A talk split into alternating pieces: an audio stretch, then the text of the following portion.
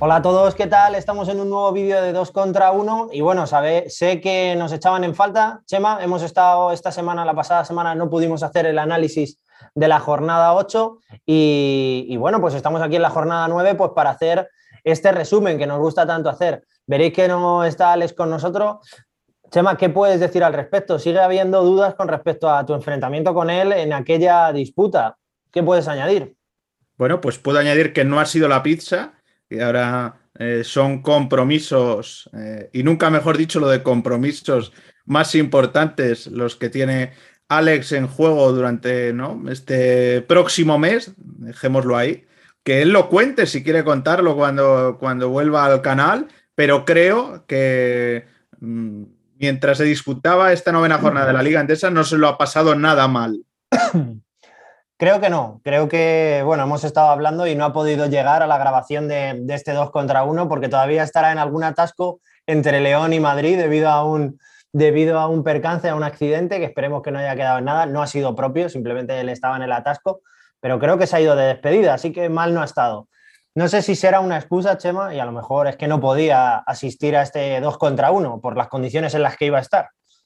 Bueno, yo no, yo paso palabra, yo no, no, no me mojo, no tengo toda la información, mis fuentes no, no me han revelado mm. de momento este, este fin de semana todos los datos. Creo que, eh, bueno, en, próximas entregas sabremos, sabremos qué ha pasado, pero lo que sí tenemos, ¿no? Es sorteo vivo y, totalmente un fire en las redes sociales. Nuestro primer mes del, de, competición, el primer MVP más Basket, se lo hemos dado ¿no? Walter Tavares, dominador eh, con ese Real Madrid en el arranque de curso. Y bueno, ya saben todos nuestros espectadores o la gente que nos esté oyendo eh, lo que tiene que hacer para, ganar esa camiseta. Tiene que seguir a nuestros patrocinadores de Mad Basket, seguir a dos contra uno, eh, bueno, ser suscriptores del, canal, seguir en, en, las redes sociales, quería decir, en Twitter, y luego, pues evidentemente, retuitear el tweet. Eso es. Vaya camisetón que ponemos en juego, el de Walter Tavares. Esta camiseta del Real Madrid ya eh, eh, es muy bonita de por sí, pero si además le añades el número de Tavares con los números que ha hecho en este mes de octubre, pues yo creo que gana un plus. Así que nada, muchas gracias a nuestros amigos de Mad Basket y por supuesto a la gente, pues animarle a participar, que es muy sencillo. Chema lo acaba de comentar. Y si no, en nuestro timeline de Twitter pueden ver el tweet al que hacía referencia Chema y, donde vienen las instrucciones. Así que nada, vamos a comenzar con el resumen de esta jornada número 9 de la Liga Endesa y vamos a empezar por el Río Brogan 76, Gran Canaria 66. Vuelve a la senda del triunfo el equipo gallego que se sitúa séptimo, eh, lo estoy diciendo bien, séptimo el Río Brogan en la Liga Endesa con un balance de 5-4 de victorias y derrotas y un estelar Tyler Kalinowski, 23 puntos para 26 de valoración. El Gran Canaria, por su, por su, por su parte, se dejó remontar un 13-0 en los minutos finales. Y bueno, es verdad que Gran Canaria está haciendo una gran temporada. El más destacado, Dylan Ennis, con 15 puntos, que sigue quinto con un balance de 6 victorias, 3 derrotas, Chema. Sí, yo creo que bueno, que, hay que alabar lo que está haciendo el Río Breogán en este arranque de curso. Segunda victoria eh, consecutiva en el, en el Pazo, venían de ganar a Murcia la jornada anterior, hicieron lo propio con Gran Canaria. El ambiente eh, que se produce en el pabellón es increíble, un ambiente de baloncesto tremendo que llevan volandas a su equipo y como decías, ¿no? Eh, fíjate, pues, pues fueron capaces de levantar ese 41-52 en el, en el minuto 26. Eh, y, bueno, ahí llegó, ¿no? Pues creo que la reacción de, Breogán con Kalinowski con ese 13-0 y permitió, ¿no? Pues que se pusieran primero por delante 54-52, luego Kramer empataría 54 para, eh, para que el choque pues, se igualara eh, de nuevo y se entrara así en los últimos 10 minutos. Eh, el Gran Canaria yo creo ¿no? que pagó un poco pues en esa segunda parte también ¿no? Mm, el cansancio y el esfuerzo de, jugar competición europea. Venía de ganar en la, en la Fonteta al, Valencia Basket y bueno, y, pues se quedó solo en 12 puntitos en el, en el, último, en el último cuarto. Y es que Kalinowski hablamos mucho de los cinco triples, pero, pero bueno, es que no solo es eso, ¿no? Aporta en muchas situaciones de juego. Él evidentemente es un especialista en el tiro, pero eh, pues, bueno, pues puso un tapón, eh, un palmeo, otra canasta de dos puntos que creo que él les puso con más siete y el partido pues eh, ¿no? bastante a favor de cara al tramo final del, choque. Pero bueno, la, buena noticia para el Breogán ¿no? es que pues bueno, mm, son capaces de sacar los partidos sin tener que depender ¿no? de, Musa, que brilló mucho en el arranque pero estamos viendo pues, que en otras jornadas eh, pues hay jugadores que, destacan, que el equipo está bien confeccionado, que hay un bloque eh, que funciona y que bueno, y que eh, prácticamente llevan en nueve jornadas la mitad del camino hecho para llegar a la salvación. Llevan ya cinco triunfos, probablemente esta temporada vamos a ver si está en diez, si está en once, pero ya llevan mucho camino recorrido eh, cuando llegamos, llevamos pues apenas eh, un cuarto, ¿no? Podríamos decir, de, la, competición y sobre lo que decía, pues bueno, pues eh, un día ha estado muy en Musa, otro día hemos visto muy bien a Abel Haynes, frente a Gran Canaria también estuvo bien, ¿no? Marco Lukovic con 15 puntos, otros, otros días ha estado también francamente sensacional Mahal Basic, pues bueno, creo que hay una buena química de equipo y creo que hay que alabar el trabajo que ha hecho Paco Olmos eh, con, esta, con esta plantilla y, creo que bueno, que en casa van a ser un equipo pues muy peligroso que sobre todo si asegura la mayor parte de triunfos en, el Pazo, eh, pues, pues tendrá mucho trabajo hecho de cara a la salvación, aunque hay que hablar, ¿no? Que esta liga, eh, pues diciéndolo mal y pronto, sobre todo es muy puñetera en las 10 o 11 últimas jornadas, quiero decir. Mm, que, hay que mantener una tónica de regularidad porque en ese tramo final, en ese RAS final, equipos eh, pues que se dan por descendidos o se dan sin opciones, pues eh, hacen que se den, aprietan y hacen que se den resultados pues muchas veces sorprendentes. O sea que, que bueno, el, el, Breogán tiene que mantener esa velocidad de crucero eh, y sobre todo pues, pues seguir sacando en casa partidos importantes. Me lo has quitado de la boca, te iba a preguntar que dónde creías tú que podía estar el balance de victorias-derrotas este año en la Liga Endesa y lo has dicho, entre las 10 y las 11 y como dice Río Brogan, pues yo a 5. Yo creo que ya no es una sorpresa que cuando no funciona uno, funciona otro. A Musa ya le empiezan a conocer muchos equipos de la Liga Endesa y le empiezan a defender, pero pues por ejemplo en este partido Tyler Galinowski pues funciona y, se convierte en el puntal del equipo para sacar la victoria hacia adelante. Así que nada, otro que ya ha dejado de ser sorpresa también es el UCAM Murcia. UCAM Murcia 99, Urbas fue Labrada 76. El UCAM Murcia sigue metiendo miedo al resto de equipos, nueva victoria con una gran demostración de superioridad. Taylor 17 puntos, 20 de valoración, secundado por Web 15 y McFadden 14. Por su parte fue Labrada decimos esto en, la clasificación con un balance de dos victorias, siete derrotas. Dieron los únicos que dieron la cara fueron Sonarman con 19 puntos y Emegano con 13. Mala cara la de esta fue la, este fue Labrada, que desde luego en pretemporada hizo buen papel, pero no termina de arrancar en liga. Bueno, teníamos este duelo que me tocó hacer en Movistar Plus entre los dos equipos que más puntos anotaban en el arranque de temporada creo que eran, pues no sé si 87 y 84 puntos por partido. Eh, bueno, de hecho, tuvimos un primer cuarto que, de intercambio de golpes total, acabó con 29 a 29, fue una auténtica barbaridad.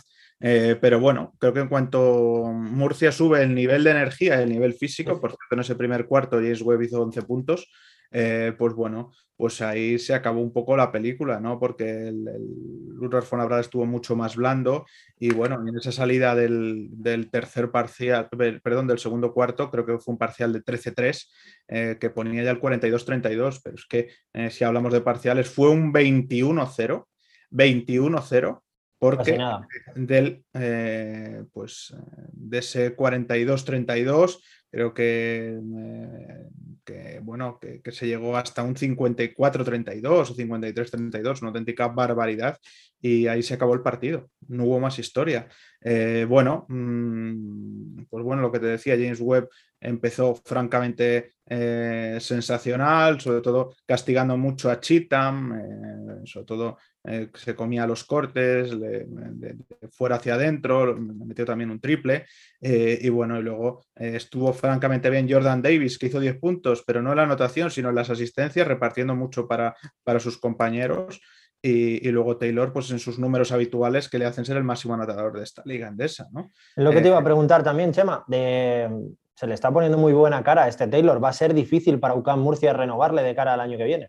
Bueno, yo creo que ya fue difícil renovarles a él y a Webb, ¿no? Creo que ha sido una buena noticia porque el equipo, que yo creo que eh, era un equipo muy sólido a nivel físico, renovó a estos dos jugadores que se habían acoplado muy bien durante, le llegaron durante la temporada pasada y luego pues creo que han fichado muy bien a jugadores que aportan pues lo que les faltó, ¿no? Un poco de tiro exterior el pasado curso, tanto Serapovic como McFadden pues están haciéndolo muy bien y ayudando, ayudando mucho. Y bueno, y un auténtico espectáculo. El Palacio se divirtió con su equipo y Auras Fuenlabrada, pues bueno, pues yo creo que tiene que ser más sólido detrás a nivel defensivo, más contundente. Eh, bueno, problemas de faltas de Novak, eh, muchas pérdidas de balón en situaciones de 2 por 2 en cuanto les colapsaron las continuaciones. Mm, bueno, los 19 puntos de Arman casi al, al final no consiguieron ¿no? conectar mucho con Ristich y con, y con Alexander, que sumó prácticamente la mitad de sus puntos con el partido totalmente resuelto. Eh, bueno, mm, yo creo que, sobre todo eh, poco contundente a nivel defensivo y respondiendo eh, pues, pues lo que tenía enfrente. No es, eh, no es fácil a un equipo que tiene tanta calidad individual como este UCAM Murcia, pues jugar al intercambio de, golpes, con lo que me refiero al intercambio de puntos durante todo el partido. Pues un cuarto puedes aguantar, como ese primero, ¿no? 29-29, pero cuando Murcia también se pone a defender, pues sube mucho el listón y ahí pues Urbas Fuenlabrada pues acabó perdiéndose. A ver, hay que decir que tampoco es el partido de Urbas fue labrada, porque desde luego este UCAM Murcia está demostrando que está para mirar muy alto. Ahora mismo creo que tercero en, la clasificación y desde luego mostrándose muy regular y un equipo muy difícil de vencer por todos los equipos de la Liga Endesa. Y soñando con la Copa del Rey. Sí, sí, sí, que la tienen ahí y la están tocando con los dedos. Pues vámonos al siguiente partido, Hereda San Pablo Burgos 82, Baxi Manresa 90. Eh, cuarta derrota consecutiva del equipo burgalés en Liga Endesa que empieza a preocupar la cara que está dando. La verdad que no ha empezado eh, mal del todo, pero se le está poniendo una carita muy difícil. Eh, la verdad que el único que funcionó fue Benite, el de siempre, con 19 puntos. Y por parte del Baxi Manresa no empezó muy allá, tenía muchas dudas a principio de temporada, pero parece que está mejorando. Francisco Imparable, 28 puntos y ahora te voy a hacer dos preguntitas. La primera que Moneque le dedicó una peineta a la afición del San Pablo Burgos, luego Pedro Martínez pidió disculpas y el jugador también, en un tuit. Eh, y luego también los rumores de Ismael Baco, que a lo mejor lo quiere el Zalgiris. Bueno, eh, sobre el partido, a ver, cuéntanos, ¿qué ha pasado en ese partido? El Basi Manresa, desde luego, empieza a tener muy buenas sensaciones. Es otro de los partidos que me ha tocado hacer este fin de semana, ¿no? Y bueno, pues Manresa salió muy bien a la pista con un 0-10. Eh, Francisco creo que anotó 13 puntos, una auténtica barbaridad en el arranque del partido, jugando muy a ritmo, ¿no? Le costó entrar a Burgos en el choque, muy, muy Manresa el partido en el sentido de que juegan muchas posesiones, intenta correr. Luego, eh, pues bueno, eh, pues... Eh, ya lo dijiste también, ¿no? Que este Manresa tenía muchos puntos en las manos. Ya lo dijimos en el resumen que hicimos. Y, bueno, sí, en el, en el, durante el choque, ¿no? Yo creo que, bueno, pues en la segunda mitad mejoró mucho a nivel ofensivo el Hereda San Pablo Burgos porque le entraron más los lanzamientos exteriores, pero claro, es que al descanso creo que solo llevaban 33 puntos por 46 del Baxi Manresa, perdían por 13. Bueno, lo intentaron siempre, eh, pero bueno, mm, les costaba bajar mucho de la barrera psicológica de los 10 puntos. De hecho, eh, Silva y Francisco, dos triples al final del tercer cuarto consecutivos, mandaron el choque ¿no? al, congelador, nunca mejor dicho, en, Burgos. Y, a partir de ahí, pues fue un querer y no poder en el último cuarto. Eh, bueno, achacaron también la baja de Dani Díez, que les está dando mucho, que parece que tenía un, un proceso febril y tuvo que irse, eh, que irse a casa, pero bueno, luego también los problemas con las pérdidas de balón pues les impidió eh, remontar. Yo creo que va a haber cambios en Burgos de jugadores. Eh, y Lo que te iba a preguntar, el doctor de Lucas, ¿qué, medicina le da al enfermo Hereda San Pablo Burgos? ¿Cuáles son los problemas? Bueno, yo creo que creo que hay un problema fundamental y es que la dirección de juego eh, pues a Renfro eh, ha llegado tarde, ha estado bien algunas jornadas, otras parece que se le ve un poco eh, cansado o, fatigado, pero bueno, es un jugador clave para ellos. Creo que Nikolic no acaba de adaptarse a la perfección a la, liga andesa, creo que todavía pues, pues le queda ¿no? superar ese muro del rookie. es un jugador con calidad, pero creo que el equipo no acaba de jugar bien con él, que además encajaron ese 0-10 con el de salida. Y, bueno, pues luego tienen problemas en la posición de la pivot con Braimo, que mm, eh, juega pues un partido bien y cuatro está discreto gris. Eh, creo que Magui no es constante en su aportación exterior, no tiene nada que ver con McFadden. Y luego en el 5, en el puesto de 5, pues creo que Steve Zack pues bueno, es un jugador de brega, de lucha, de rebote, que es lo que ha sido siempre top 5 en muchas eh, ligas europeas que ha jugado, pero creo que le falta eh, producción ofensiva. O sea que creo que va a haber, va a haber reestructuración de la plantilla las próximas semanas, sobre todo porque tienen un tourmalet eh, tremendo de, partidos, ¿no? Creo que tienen un calendario pues bastante criminal y no es, el, no es la mejor forma, ¿no? De hecho, creo que ahora van al Martín Carpena a Málaga, pero luego pues tienen que difícil, Claro, tienen que jugar contra Murcia, tienen que jugar contra equipos complicados. Eh, ¿Qué podemos decir de los rumores de Ismael Baco? Que te lo he preguntado aquí un poco en la presentación, pero todos sabemos que si hay un Honestamente, yo creo que de Zalgiris no ha habido nada. ¿No? Mm, no, pero lo que sí tengo constancia, y lo dijimos ayer en Movistar Plus, es que el, el Olympiacos eh, sí preguntó por él, eh, pero finalmente han fichado a Quincy Acey. También tiene poco sentido ¿no? que, que Baco volviera a Euroliga en el sentido de reencontrarse con Mustafa Fall, con el que ya ha estado en Asbel, y bueno, y realmente también él ha salido de Asbel buscando protagonismo. Claro. Una pareja así en Euroliga para mí no, no hubiera tenido mucho sentido. Yo creo que eh, Baco está bien donde está, tiene que seguir creciendo y es lo que va a hacer, porque ya sabemos ¿no? que los cinco con Pedro Martínez, cómo evolucionan, lo hemos visto con el paso adelante que ha dado Jan Kubasima. Pues nada, eh, vámonos a un partido que estuvo muy emocionante, el Valencia Basket 71, Juventud de Badalona 70. El Valencia remontó un partido que tenía muy difícil y que perdía siete puntos, casi a falta de tres minutos, y logra su primera victoria como local, que parece eh, increíble, pero es su primera victoria como local. Eh, Dublevich con 18 puntos, el mejor. Y por su parte el Juventud, pues le siguen costando los finales apretados porque la verdad es que este partido se le escapó entre los dedos y fue una pena. Valencia sigue teniendo muchas bajas, pero parece que recupera poco a poco algún efectivo, ¿no? Sí, a diferencia de lo que pasó contra, ¿no? contra el Cosurra Betis, eh, apostaron por Duljevic en ese final de partido y entre Germason y Duljevic pues fueron capaces de remontar ese 59-66. Eh, fueron dos tiros libres del montenegrino, los que pusieron por delante a falta de 40 segundos al equipo Taronja y luego una falta en ataque de Brociansky, pues dejó prácticamente sentenciado eh, porque, porque el Juventud eh, pues, pues, bueno, no hizo falta y un rebote ofensivo de, de hizo que el triunfo se quedara en la Fonteta, la primera victoria en, en Liga Endesa. ¿no? Yo creo que necesitaban quitarse ¿no? esa mochila de no haber ganado en ACB en su propia pista y, bueno, lo, el que estuvieron muy bien en, por los de Badalona, Willis y, y Tomic, pero sobre todo eh, Pau Rivas, ¿no? Con 16 puntos, Vives volvía, ¿no? Tras su casa. la vez que volvía a la Fonteta, tras, tras volver a, Badalona. Y bueno, pues por Valencia Basket, eh, pues al margen de Duljevic también estuvieron bien Prepelic, López Arostegui, no solo en anotación, sino también en el rebote.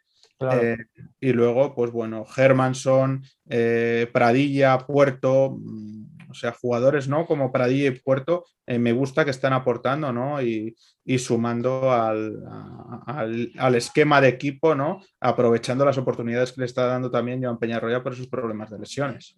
Claro, están dando un paso hacia adelante estos jóvenes que a priori a lo mejor a principio de temporada viendo las, bueno, pues las, necesidades que tiene este Valencia, quizá a lo mejor no iban a contar con tantos minutos, pero debido a las bajas están jugando muchísimo. Eh, aprovecho a comentarte, es verdad que el Valencia no le paran de salir eh, lesiones. Mucha gente habla de que a lo mejor Valencia debería acudir al mercado, ¿sabes algo? Sí, yo creo que la orden es no acudir al mercado. Desde, o sea, evidentemente, entrenador, director deportivo, supongo que querrían ir al mercado, pero la orden desde la propiedad es que hay que tirar ¿no? de, la alquería. Eh, bueno, mm, que jueguen como están jugando los jóvenes, aunque la rotación se redujo, creo que a nueve jugadores en este partido, es una buena noticia. Eh, para su evolución, pero tampoco se les puede cargar con esa presión ¿no? de responsabilidad todo un equipo que juega dos competiciones y dos competiciones muy exigentes. Ese, es el principal debe de esta situación. Evidentemente es bueno que, jueguen y que tengan aportación y que, y que tengan minutos, pero el, gran problema real es, es ese que, ¿no? Que, bueno, que eso también, pues mm, su buen hacer también creo que está cerrando un poquito la puerta a que, ¿no? Desde eh, la propiedad del club se rasquen el bolsillo y busquen pues algún sustituto aunque sea temporal de esas lesiones que recordemos ¿no? Eh, que tienen tan importantes la de Maitobi ¿no? que va a pasar por el quirófano finalmente de eh, Víctor Claver y de Nena Dimitrijevic. Pues sí, la verdad que los jugadores que les queda sanos a Valencia van a tener que hacer van a tener que llevar el eslogan de cultura de esfuerzo muy a... La, cuestión ya no es de los que les queda la cuestión es Em, cuáles no han tenido problemas físicos en esta temporada, ¿no? Ese, es el tema. Bueno, pues nada, otros que parece que no, pero, pero ganan casi sin esfuerzo, es el Fútbol Club Barcelona. El Monbus Obrador 64, Fútbol Club Barcelona 79. Novena victoria consecutiva del equipo de Sara Jasikevicius, que consigue igualar el mejor arranque liguero de su historia y que no lograba desde 1988. Mirotic y Lapro, mm, dos nicos, dos exmadridistas, los mejores, y por partido del Monbus Obradoiro, pues bueno, los únicos que estuvieron ahí fueron Helenson y Viriotis, con 24 puntos este último, pero es verdad que este partido no es de la liga de, del Monbus Obradoiro y a este Barça es muy difícil pararlo. No, está claro, ¿no? Eh, bueno, mm, creo que, al mostrarse hablabas, ¿no? De dos jugadores destacados en el Monbus Obradoiro y hablabas de dos hombres interiores. Creo que el desacierto exterior, ¿no? Ha sido eh, pues eh, clave en el arranque de partido, ¿no? Y eso marca mucho, creo que han ido perdiendo 4-13, 8-19, 10-26, ¿no? Eh, con un buen acierto desde 6-75 del, del Barça, ¿no? bueno, yo creo que en el, en el, arranque del segundo cuarto han llegado ya a ganar por 15 puntos, que ha sido ¿no? la diferencia final. Lo que pasa que un 7-1 les ponía 6 al borde del descanso y forzaba a Saras a, a pedir a pedir tiempo muerto y al descanso se llevaba ¿no? con ese 36, 36, 39. bueno, mm, yo creo que en el tercer cuarto han estado bastante más sólidos sobre todo eh, buscando y encontrando a, Virutis eh, con ocho puntos casi seguidos, pues han conseguido eh, pues meterse en el partido de lleno, pero Calates se acaba la tercera falta ¿no? del propio Virutis y esto pues yo creo que eh, cortaba, cortaba un poco la remontada del equipo Santiago. A partir de ahí, 3-15 eh, de parcial, eh, con un gran Laprovítola y un gran Mirotic, que bueno, acaban de sentenciar, sentenciar el, triunfo. Mi pregunta, Chema, es clara. ¿Te esperabas este inicio de temporada, Nicola Provítola? La verdad es que surgían muchas dudas cuando el Barcelona decidía hacer su fichaje venía de no terminar mal con el Real Madrid, pero siempre se le ha dicho, no, terminaba de convencer, ¿no? Y la verdad que tampoco se sabía muy bien si era el perfil que Sara Vicius quería para su equipo, pero no lo está haciendo nada mal. No, no, yo creo que no lo está haciendo nada mal, estoy, totalmente de acuerdo con lo, que, con lo que dices, creo que se está adaptando bien a lo que, a lo que pide su entrenador, creo que está cumpliendo a la perfección cuando, ¿no? cuando, eh, cuando le toca. Y, bueno, pues que fíjate sobre lo que decías. Eh, creo que en ese tercer cuarto de partido eh, ha metido, si no recuerdo mal, 8 de sus 13 puntos y ha dado tres asistencias, además de recuperar dos balones. Ha estado totalmente sensacional yéndose pues en, en, esos minutos que ha jugado, que ha sido todo el cuarto de lo bien que estaba, eh, creo que han sido hasta los 13 de valoración, mientras que Mirotic eh, pues ha anotado también 7 puntos, pero el que llevaba la batuta en todo ese tercer parcial ha sido la Provítola y ha sido el hombre clave para que fuera el mejor cuarto anotador del Barça con ese 13-26 y se acabara de romper el choque eh, y se pusiera el triunfo en bandeja para los, para los blaugranas. O sea, yo creo que bueno, que de momento mm, el matrimonio entre Saras y la Provítola funciona y eso es una buena noticia para el Barça, sobre todo porque, bueno, venimos de un año en el que, pues bueno, pues esos problemas físicos de Calates en la Final Four eh, pudieron lastrar al Barça de tener más oportunidades en la, en la final y, bueno, y ahora pues eh, va a tener, ¿no? Eh, pues mm, muchas opciones en ese puesto de base al margen de Calates, tanto con la Provítola como con Jokubaitis para poder jugar. Recordemos también ¿no? Que el Barça en este partido eh, no ha contado ¿no? Con, eh, con Corey Higgins, ¿no? Es decir, y, gana dejando 64 puntos al rival y metiendo 80 sin, sin uno de tus principales cañoneros, ¿no? o sea que, bueno, lo que habla muy bien del fondo de armario que, que siguen manteniendo el, el equipo de la ciudad condal. Chema, vamos un poquito retrasados, hay que darle un poco de prisa, pero te voy a hacer una pregunta que quiero que me contestes de manera lo más corta posible. ¿De momento Nicola Provítola es el mejor fichaje del Barça? ¿De todos los que ha hecho? De momento Nicola Provítola es el mejor fichaje.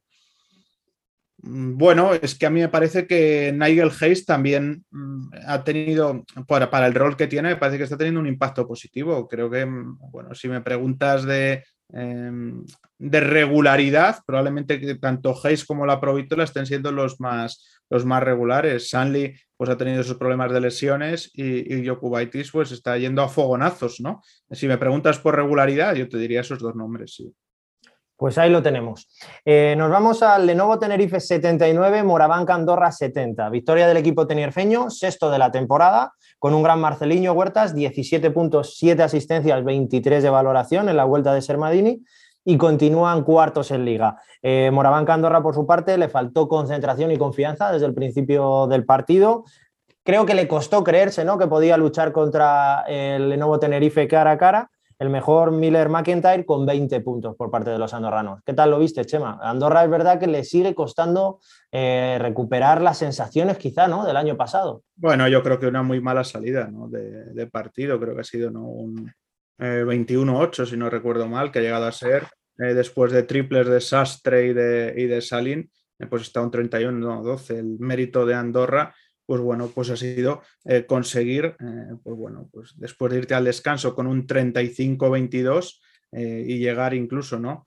a perder por 64-44, creo que eran 20 puntos al final del tercer parcial, pues sobre todo, pues ser capaz de, de, bueno, de por lo menos pues intentar recortar una desventaja, aunque no ha habido opciones de victoria, a ponerte por debajo de los 10 puntos en el, tramo final, ¿no? Sobre todo porque creo que el Lenovo Tenerife estaba muy en, modo rodillo, ¿no? Eh, como has dicho, ¿no? Huertas ha estado sensacional, Fran Guerra también ha estado bien, eh, Joan Sastre, los tiradores, eh, bueno, es que ni siquiera han tenido ¿no? que tirar mucho de, de Sermadini en el sentido que solo ha anotado tres puntos en su vuelta, mientras ha habido despedida hoy de, Julian Gamble, ¿no? que, ha sido el sustituto temporal de Sermadini. Pero bueno, creo que eh, Andorra pues, pues, mm, tenía que haber entrado mejor en el choque y sobre todo creo que hay jugadores que son muy termómetro de, este Andorra, ¿no? Mm, sobre todo mm, viendo sus partidos, hay muchas ocasiones donde eh, Amin Noah, el ala pivot, eh, pues bueno, ya no es lo que te dé, sino mm, mm, hay días que no te da ni en defensa ni en ataque, ¿no? Y creo que hoy ha sido uno de esos días, que se ha quedado en cuatro puntos, pero es que además Willier eh, ha metido un total de 16, ¿no? Eh, que, estuvo en emparejamiento. Pues ese también es otro de los, de los problemas, ¿no? Un Willier que venía a meter esa eh, canasta ganadora en el Fontes Dosar en Santiago de Compostela. Bueno, yo creo que eh, Andorra, que venía a hacer un buen partido en, la Eurocup en Hamburgo, si no recuerdo, si no recuerdo mal, eh, pues creo que, le está costando de momento muchas veces entrar en los choques y otras veces pues compaginar el esfuerzo de dos competiciones, de los viajes y, toda esta situación. Bueno, te iba a preguntar, Julian Gamble has dicho que era su despedida, eh, es un pivot, hay muchos equipos de la Liga Andesa que están buscando pivot y que necesitan reforzar esa posición. ¿Crees que se puede quedar en la Liga Andesa o crees que...? Creo, creo que se puede quedar, pero que hay que esperar. Hay que esperar, o sea que Chema sabe algo pero no lo quiere contar.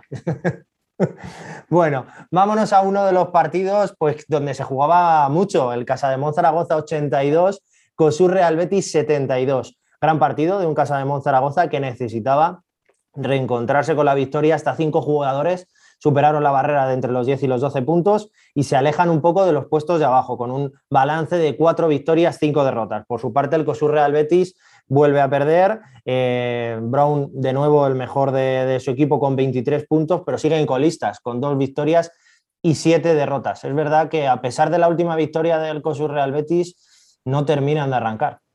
No, a nivel defensivo yo creo que en el segundo cuarto ¿no? Mm, ha, sido, ha sido clave, ¿no? Recuperaciones, buena defensa del Casa de Monzaragoza, buenas segundas opciones en rebote ofensivo. Eh, bueno, creo que han llegado a ganar por 40-27, además, eh, gracias a un ex como Kenan Sipagi.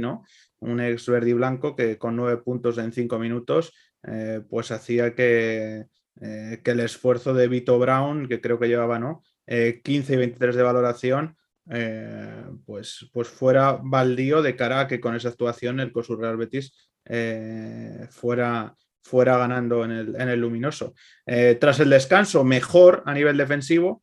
Eh, creo que eh, se han llegado a colocar a cuatro puntos, 53-49, pero de nuevo otro parcial 13-3 para un más 17 y bueno, ya un poquito en el tramo final, un poquito de goma, ¿no? De ese 66-49 en el final del tercer cuarto, pues en el último parcial llegaban a ponerse ocho puntos, pero nada más lejos de, del, Casa de Monzaragoza que pisaba el acelerador y cerraba el choque con, bueno, pues con eh, muchos jugadores por encima de la decena de puntos, con Mobley con 10, con Okoye con 12, con Radonchich con 12, eh, con eh, Sipagi con 11 y con Linason con, con 11. El COSUR Real Betis es verdad que tiene individualidades, que hay partidos que funciona uno y partidos que funciona otro. En el resumen de la plantilla hablábamos de que les faltaba un líder pero yo creo que también les falta jugar como equipo, ¿no? Una actuación grupal coral. Creo que les está sí, sobre, sobre, todo que a veces necesitan, ¿no? Eh, que pongan eh, criterio a nivel ofensivo en la dirección, tanto Evans, ¿no? Como, eh, como Pepe Pozas. No todo es que Evans anote puntos, que es un base anotador y que puede hacerlo y que de hecho hay partidos, ¿no? Donde sus actuaciones están siendo descollantes pero claro, la situación real eh, pues, pues es otra, ¿no? A veces. En, este partido, tanto Pozas como Evans, la dirección, no han estado del todo mal, o también eh, Vito Brown ha dado tres asistencias, entre los otros dos, entre los dos bases han dado siete, pero sí es algo que han adolecido en algunos, en algunos de, los, de los choques. El problema también de este COSUR Betis muchas veces es, eh, pues bueno, eh, el porcentaje de los tiros de tres. Eh, tuvo un gran porcentaje de acierto en la Fonteta para ganar al Valencia Basket, pero hoy ha vuelto a las andadas, Rodri. Se ha quedado en un 9 de 32, 28%, mientras que su rival ha hecho un 10 de 20, 50%. Claro, que casi es como si hubiéramos tirado tú y yo de triples, o sea, nos ha salido un mal porcentaje, así que nada, ya sabes lo que tienen que hacer en, en COSUR Real Betis, mejorar ese lanzamiento de tres. Ya nos lo decía nuestro amigo Pablo en el resumen que hicimos de, la plantilla. Vámonos al partido de la jornada. Yo creo que ha sido divertidísimo, ha estado hasta el final eh, muy entretenido y sobre todo yo creo que los dos equipos salen con buen sabor de boca porque los dos lo han hecho muy bien, pero sobre todo el Vitsi Basconia que ha ganado 92 a 89 al Unicaja de Málaga. sobre todo yo creo que lo, lo bueno del Basconia es que ha recuperado sensaciones, ¿no? Se ha visto un poco más al Basconia del año pasado un gran Sedekerskis, 22 puntos, 11 rebotes, 35 de valoración. Hoy estaba haciendo todo bien. Ha hecho todo bien y Granger, por supuesto, que ha dado un paso más hacia adelante. Yo creo que se está convirtiendo en, ese base que todos conocíamos, pero antes de las lesiones, 24 eh, puntos, 7 triples. Por su parte, Butel en el Unicaja, 23 puntos. Y, también hemos visto pues, una actuación muy coral eh, muy importante de Unicaja. Yo creo que también está recuperando sensaciones y que a los dos equipos se les ha visto como antaño, ¿no? Bueno, eh, el, gran problema de, este partido para el Vichy Vasconia, yo creo que es la frase que ha dejado Dusko Ivanovic ante los micrófonos de, Milena Martín en Vamos, ¿no? Esa frase, eh, pues un poco lapidaria, diría, ¿no? De si te mueres, mueres en pie y con gente en que crees. Em, ¿Qué quiero decir con esto? Bueno, eh, pues claro, que la rotación, si vemos cómo se ha exprimido, Sedekerskis 29 minutos 29 segundos, Granger 32-22, Fontecchio 28-41 y Edraitis 36-46, pese a hacer un 0 de 3 en tiros de 2 y 1 de 6 en, en triples, Costello 17-37, eh, y Marinkovic 28-27 con 13 puntos y, 5 rebotes en ese tiempo. Pero claro, lo preocupante es eso. Lamar Peters, el nuevo último fichaje, no ha debutado, pero a lo que decía es que Baldwin 8-41, Enoch 5-10, Noco 3-46, Kurux 8-56. El Vamos, problema... que ha señalado. ese, es, el problema. Mm, eh, yo estoy de acuerdo con la frase de, de Dusko Ivanovic en lo de en torno a lo abstracto, ¿no? a lo ideal de morir con tus principios y, morir con tu equipo. Mm, pero claro, estamos en mm, noviembre, a principios de noviembre. Es decir, mm, ¿qué vas a hacer? ¿Vas a cambiar cinco o seis jugadores? ¿Cómo vas a alterar la rotación? ¿Cómo vas a gestionar esto? ¿Solo estás mandando un mensaje?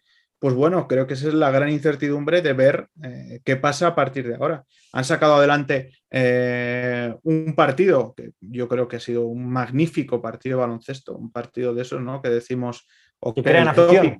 Tópico, dice, eso es, que, crean afición. Mm, eh, tampoco he, entendido, ¿no? Algunas de las decisiones de, ¿no? de, Unicaja, ¿no? que ha decidido igualar por esa decisión eh, táctico-técnica de Vasconia de, bueno, pues de, no jugar con los cinco, porque Noco y, y apenas han tenido ¿no? Eh, eh, protagonismo en, en minutos y bueno, hemos visto, creo que hasta, si yo no recuerdo mal, a Carlos Suárez jugar de cinco. Sí en, el, partido. Eh, y bueno, mm, respecto a Unicaja, pues bueno, eh, yo creo que ha sido un partido muy de, ¿no? de, eh, de, poder, de poder a poder, que Dusko Ivanovic con ese quinteto sin pivots ha sacado ventajas con Granger y Sedekerskis metiendo un par de triples que lanzaban un, un parcial de 10-0, pero eh, ahí Butel eh, devolvía la igualdad ah, y bueno, ha sido un triple final de, de Yedraitis, de esa confianza que ha mantenido Dusko en un jugador que hoy no tenía el día.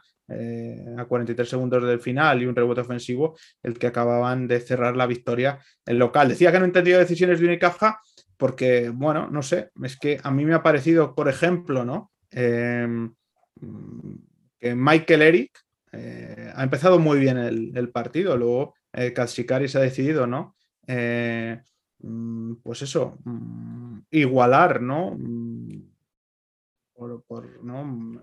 Diría, ¿no? Eh, por esa guerra de, pizarras o de, ¿no? o de, de partida de ajedrez. la situación, ¿no? Eh, y bueno. Mm, ¿Crees que se ha dejado arrastrar un poco por la pizarra del entrenador de Basconia? Sí, probablemente en el, ¿no? en, el, en el último cuarto yo hubiera ¿no? dado algo más de protagonismo, o sea, no jugar tanto al small ball que quería jugar Basconia porque eh, no, estaba jugando con interiores.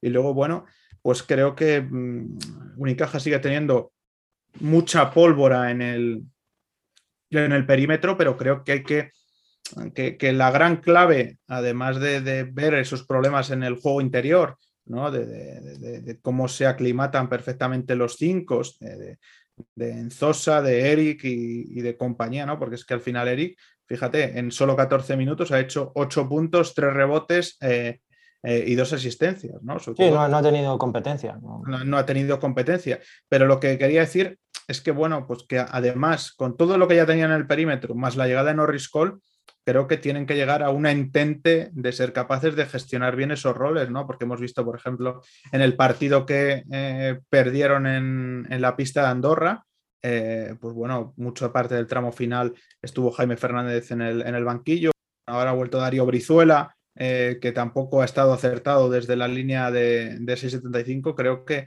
Mm, guardar ese equilibrio a nivel exterior es una de las grandes tareas para Fotis Katsikaris esta temporada, ¿no? Sobre todo, eh, pues bueno, pues porque es que al final ya no solo son esos jugadores, es Butel que hoy se ha salido, pero es que hoy, por ejemplo, eh, Francis Alonso creo que ha jugado menos de cuatro minutos, es decir, es que eh, la playa de nombres, claro, ese es, el, ese es el problema real, ¿no? Que la rotación es muy larga a nivel exterior. Destacar también hoy, que hemos hablado de él, Abromaitis, que ha hecho 17 puntos y 5 rebotes, buen partido.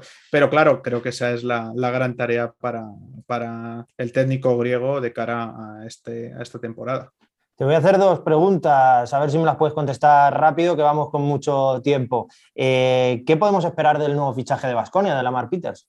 Bueno, un jugador explosivo, agresivo, que eh, ha tenido dos experiencias profesionales, solo una en Europa en, en el Bursaspor, un base zurdo, eh, un jugador, pues bueno, que mm, buen penetrador, que tiene muy buen manejo, muy buenos skills, ¿no? Muy buenos recursos, que, dirían eh, los, americanos. Eh, yo creo que es un, en defensa es un buen jugador on ball, de estos que, que aprietan y presionan al hombre con balón, que bueno, que tiene que mejorar en conceptos de defensa de equipo y, luego a nivel ofensivo, pues creo que tiene buenos tiros cortos y de media distancia, pero tiene que mejorar en el, en el tiro exterior, donde creo que el año pasado hizo un 22,2%. A nivel de creación de juego, creo que les puede ayudar mucho, que es eh, ¿no? probablemente el gran déficit de Baldwin, que es un jugador más anotador. Eh, en Peters fue el tercer mejor pasador de la Liga Turca la pasada temporada. Y luego, mm, yo estoy casi seguro que a cualquiera que hace unos meses leímos que Vasconia se hacía con Baldwin, un jugador ilusionante que venía de hacer un partidazo, bueno, que venía de hacer una temporada increíble con el Bayern, que estuviera en esta situación ahora mismo en noviembre, eh, no se lo creería. ¿Crees que tiene solución?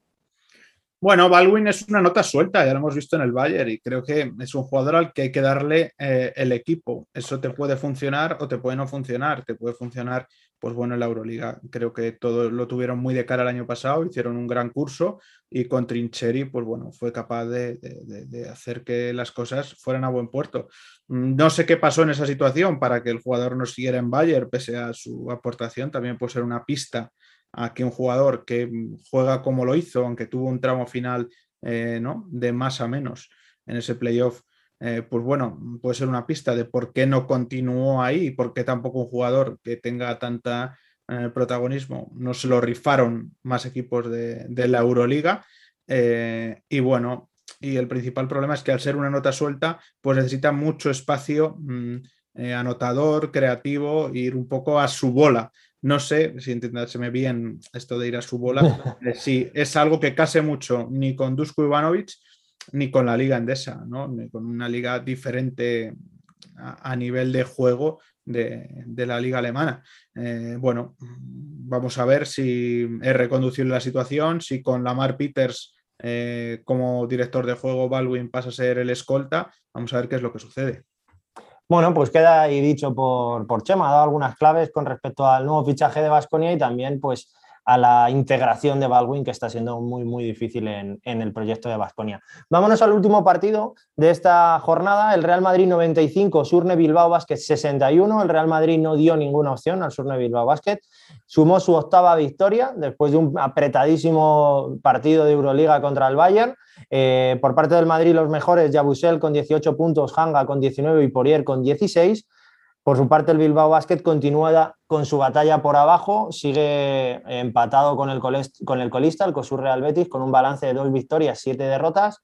Es verdad que no era un partido para Surne Bilbao Basket para, para luchar por, por mejorar esas opciones de victoria, pero es verdad que a mí me sigue costando entender cómo este equipo no lleva alguna que otra victoria más, porque no terminan de jugar mal. Bueno, yo creo que esta liga endesa es tan exigente que, bueno, que te lleva a estas situaciones, ¿no? Eh, bueno, no han empezado mal el partido, porque yo creo que se han puesto 0-6 en el, en el, arranque, pero rápidamente el Real Madrid ha dado la vuelta al choque. Recordemos que ha metido un total de 15 triples en el, en el, partido y a partir de ahí, eh, pues bueno, es que ya el marcador creo que reflejaba a Rodrigo un 30-15 en el, en el minuto 10 eh, ha anotado un total de 54 puntos al descanso. Eh, bueno, llegaban pues, pues, una auténtica barbaridad anotadora en, los tres primeros, en los tres primeros cuartos. Ya en el minuto 28 eh, creo que el marcador era un 77-42 y bueno, y, Lasso también lo ha aprovechado pues para dar minutos a, Juan Núñez y a Tristan ¿no? Eh, y bueno, y, sobre lo que decías, pues en Bilbao eh, probablemente pues buen trabajo de Delgado dentro de lo que podía para, los rivales que tenían frente en el poste bajo. Valentín Bigot se ha ido a 10 puntos y Gudelok la mini la minimamba con, con 14. Pues sí, recordamos que eh, casi que estamos ya terminando el vídeo, que Tavares no ha jugado mucho, pero bueno, eh, sorteamos su camiseta, su camiseta. sigue en juego. Eso es, a pesar de que no ha jugado mucho porque tampoco la ha necesitado el Real Madrid y yo creo que la ha reservado un poquito Pablo Lasso, seguimos sorteando esa camiseta con nuestros amigos de Mad Basket, así que si al principio del vídeo no has hecho caso a Chema, hazle caso ahora métete en nuestro perfil, retuitea, ponnos a seguir tanto en, YouTube como en Twitter y por supuesto sigue a nuestros amigos de Mad Vázquez en Twitter si quieres participar en el sorteo de ese camisetón que sorteamos del Real Madrid del mes de octubre al MVP Walter Tavares. Vámonos con la parte que más me gusta, Chema. Me vas a quitar casi todo lo que yo tengo aquí en previsiones, pero bueno, te voy a dar el pie para que tú me elijas a quién ponemos con la flechita hacia arriba, a quién ponemos con la flechita hacia abajo y a quién nombramos mejor jugador de la jornada. Bueno, eh, es una debilidad personal, empieza por el mejor jugador. Yo creo que su crecimiento eh, ha sido increíble y bueno, y ha demostrado hoy que no solo es un jugador defensivo, sino también es ofensivo. Eh, creo que con todo merecimiento, toda Sedekerskis es mi jugador de la jornada. ya me la ha robado el primero.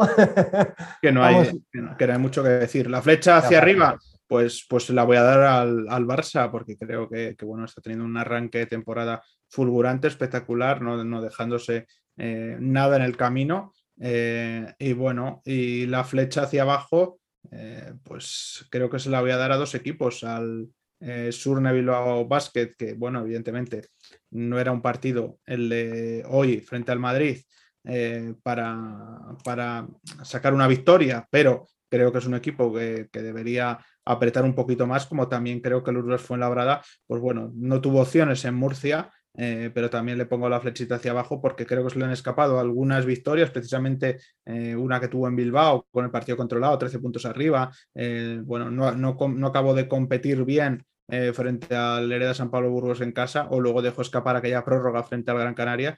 Y fíjate, podía estar con dos y podía estar con cuatro. Cuatro, fácil.